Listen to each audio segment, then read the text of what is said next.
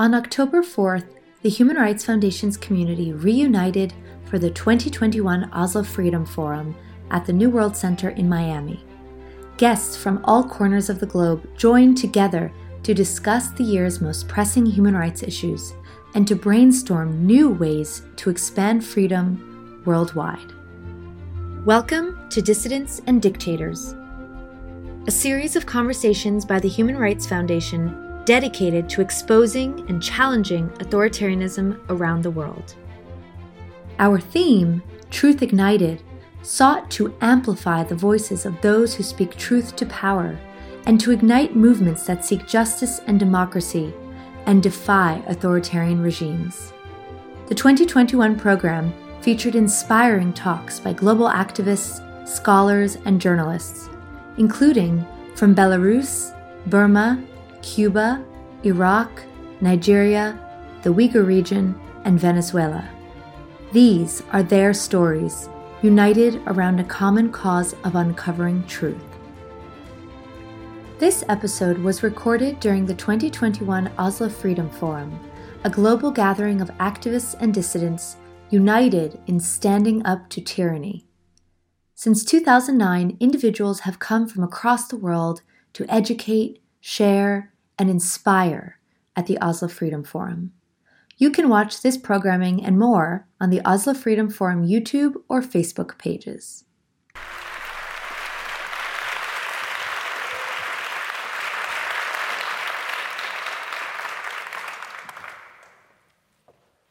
Good morning. Hatice, it's so nice to have you here at the Oslo Freedom Forum. Thank you very much. Thank you for hosting me Of course, and inviting me.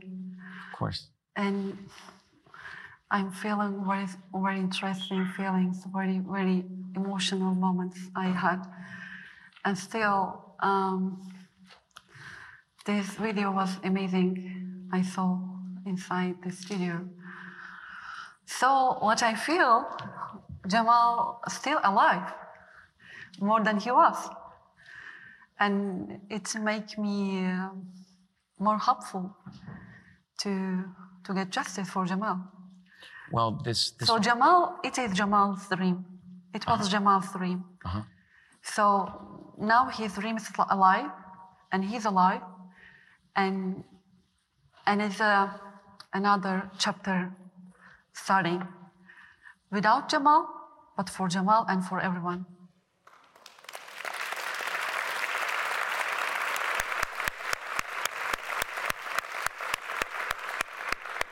So, this weekend, um, October 2nd, is the third anniversary of the absolutely brutal killing of, of Jamal.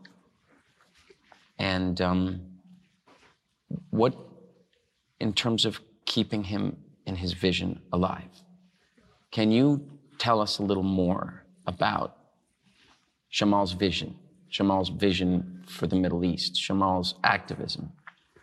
We you, you talk about how he is very much alive and you hadn't seen the projections that the human rights foundation did all over new york to bring some of the, the attention to this beyond uh, the film.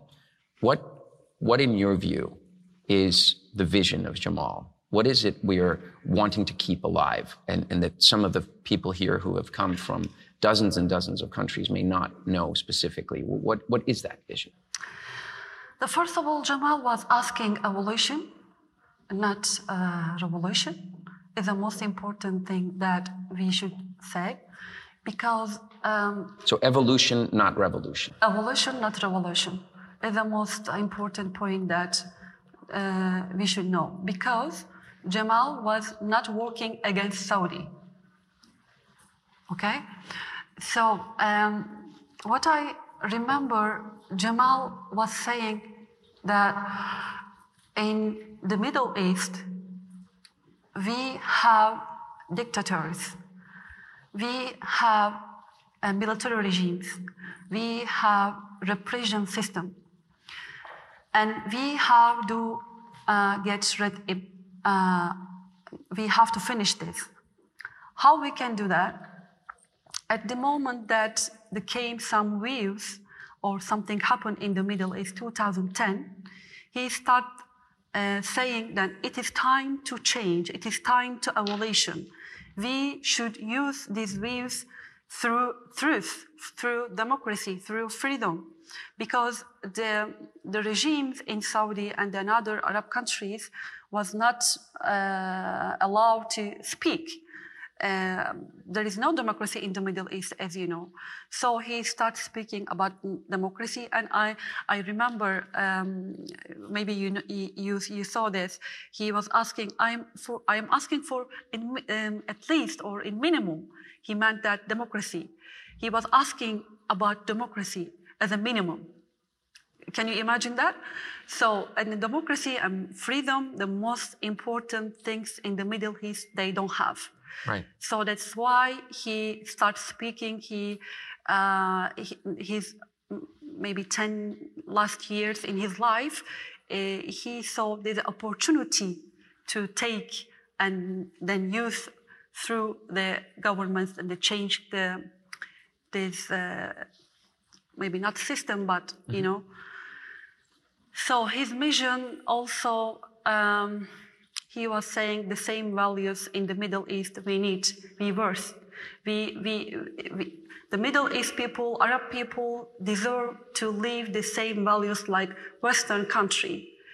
At least we should start with a little bit democracy and more democracy, more freedom of speech, and uh, and also uh, he, you know, there is no um, not a lot of uh, people uh, like Jamal in the Middle East.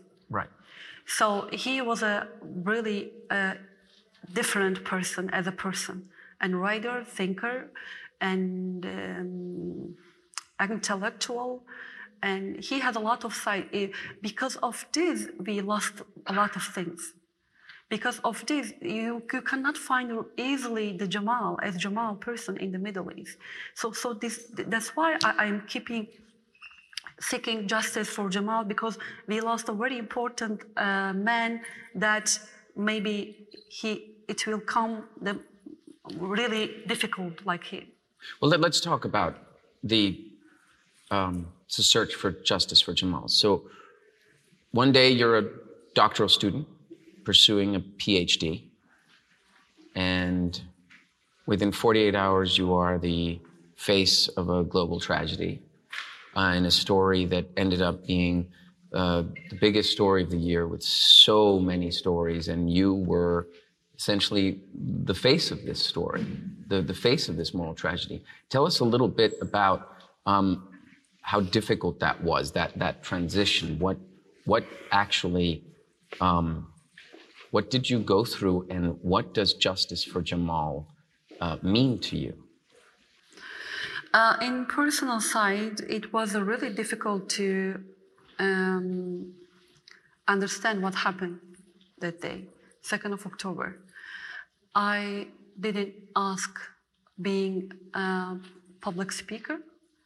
Uh, but at the beginning, what happened to Jamal, 2nd of October 2018, it was a big shock and I felt like um, the two different identity mm-hmm. as a um, ordered person or order or any simple Hatice in my life as a, as you said, academic or researcher or Turkish citizen and doing this, the essential things in her life.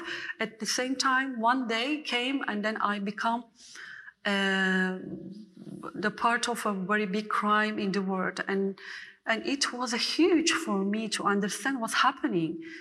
So I, I, I still don't, don't, understand. Really, believe me, I, I'm, I'm asking why I'm here, why I'm, I am talking with you. You know, mm-hmm. and no, I, I mean, uh, it's a really, I still, three years later, uh, I'm asking this question every day, every morning. What happened to him? Why, am, why I become an activist? I didn't ask this. I didn't ask being public speaker, and I didn't ask being uh, activist. I didn't ask uh, being who work in human rights um, issues you know i was a researcher in the middle east and simple life you know every every every person but the regimes or the international community or governments or or powerful or money or money um, the faces two faces in the world make me activist it's not my choice 100% and that is the sad reality of so many people in the oslo freedom forum who are just living their lives and then suddenly the horror of government, of a state that does not follow the rule of law, just reaches in and shakes them and punches them and pushes them. And before you know it, the plans they had for a particular life is completely uprooted. And like you said, you are, you find yourself in this situation, kind of traumatized, not knowing how did I end up here? This is not what I planned. But you actually, um, as opposed to some who can't get back up, as opposed to some who simply just, um, these things happen to them and they are unable to respond to these things with the level of courage that you can, with what you have exhibited. Um, Agnes Callamard, the UN Special Rapporteur for uh, extrajudicial killings, she did an extensive investigation into the murder of Jamal. And she established and concluded that the Crown Prince of Saudi Arabia, Mohammed bin Salman, personally planned and premeditated the murder of Jamal with a team of people he sent into Turkey. Beyond this, every intelligence agency of Western countries, the United States specifically, concluded with absolute certainty that the Crown Prince of Saudi Arabia eh, is responsible for this murder. What does justice for Jamal what does that look like for you? What does it look like? What... My message is really clear. Eh, he shouldn't be crown prince. And he shouldn't be.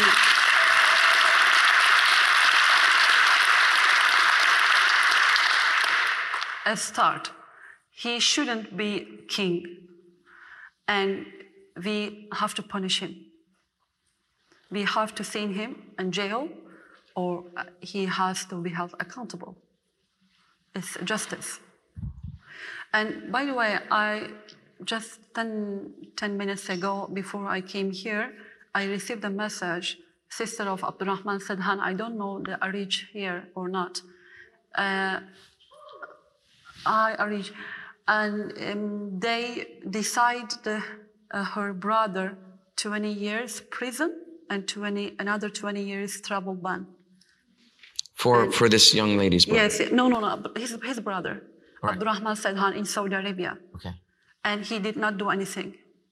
So when I saw uh, these issues uh, beside the, what happened to Jamal, because I, I, I become as an activist, as you said, but I, I, I not feel really activist still, but uh, I, I understood um, or I, I understand what's happening.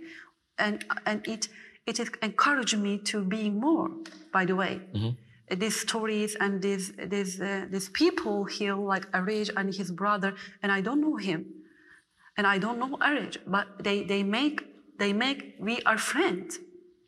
Well, you understand because you can sympathize with it. The thing that happens when, for instance, today we've had a number of people talk about situations in their own countries. Yeah. And people who are not involved in the human rights field, people who are watching, people who are in the audience, the thing is, once you know what has happened, once you understand what is happening, you yes. have a choice. Yes. You can participate yes. or you can look away. But if, if, you, look have, away, it's a reflection. But if you have on conscience, you. If you have conscience, you should understand. Right. Yes, precisely. But you have cannot silence your conscience. So while some if people look away because they just don't want to deal with the responsibility and the accountability that we actually are all members of one large community and we need to assist each other in realize, realizing our individual rights, our individual freedom, and our individual sovereignty. And you've understood that, which is why you can immediately react to that. Yeah. Now, I want to ask you a couple of questions. Um, have you, has anyone from the Saudi government ever contacted you? No, not at all.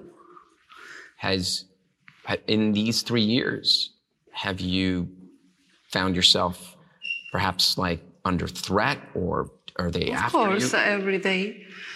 uh, they're attacking me on social media every day and they're targeting me. They uh, following me and when I was in London, if you remember, and I- then they were they were following me there. So and the swear every day and the social media, they try to do they what they can do. Well, in London, I remember that you had an apartment in London, um, and they got themselves an apartment across the street Yeah. so they could watch you all the time, so they could see what you were doing. And then that's when, Unfortunately, I didn't know that at that time, but I, I, I knew a while after. well, they are. I mean, it's quite remarkable. You have a, this trillionaire psychopath who is the uh, named as the potential future king of Saudi Arabia, and then you have you. Uh, you're not a trillionaire or a millionaire, and yet you stand with one thing, which is the truth and your voice, and they are absolutely terrified of you. Yeah. That's that's that's that's incredible. That's Thank really you. incredible. How, how can what what can we do? How, how can this community? How can the people watching help you? Uh, they shouldn't forget what happened to Jamal. Uh, we don't. Uh, we need to uh, remember Jamal, and because he he paid a very high price for these values that we are talking about, and we also need um, to support this campaign, Justice for Jamal. And I think it's a male, uh, the main essential things they can do. And also, uh, Thor, I remember, I, I, sh- I want to say it's a very important, my notice. Uh, at the beginning of this crime, um, the 2000, 2018, I remember that the people was calling me from everyone, every, everywhere. But the most important thing is the governments, the the the part of the the, the Human Rights Council belongs to governments in Europe, you know. So the governments was calling me, and the big media outlets call, was calling me every day. And then, the six months later, maybe a year later, the human rights um, foundations they continue to calling me from the beginning at the end or until now what i want to say from this. Because of the politics because of the relationships because of the the, the money um, power of money the people get away step by step from this case. Now who talks about this issue? It's human rights defenders and human rights foundations as you uh, and also freedom from one of them. So we should keep this strong this these companies or this this side. And i was in dc a couple of days ago and it's a really sad just i saw the some human rights defenders there and they uh, start tweeting about what's happening in DC because we are protesting in front of consulate in Saudi, Saudi uh, embassy in Washington, and then the media or big media outlet took from them, and then they start uh, tweeting about what's happening in DC. What I'm saying, the, the word make us uh, activists or the human rights defender, but they they follow us what we are doing and they took, took from us as news. Have you understand? Uh, Yeah. oh, okay. Well, do, do you believe that? Do you believe that justice will be done for Jamal? Yes, of course, one day. Well, Hatice, thank you very much. Okay, you're welcome.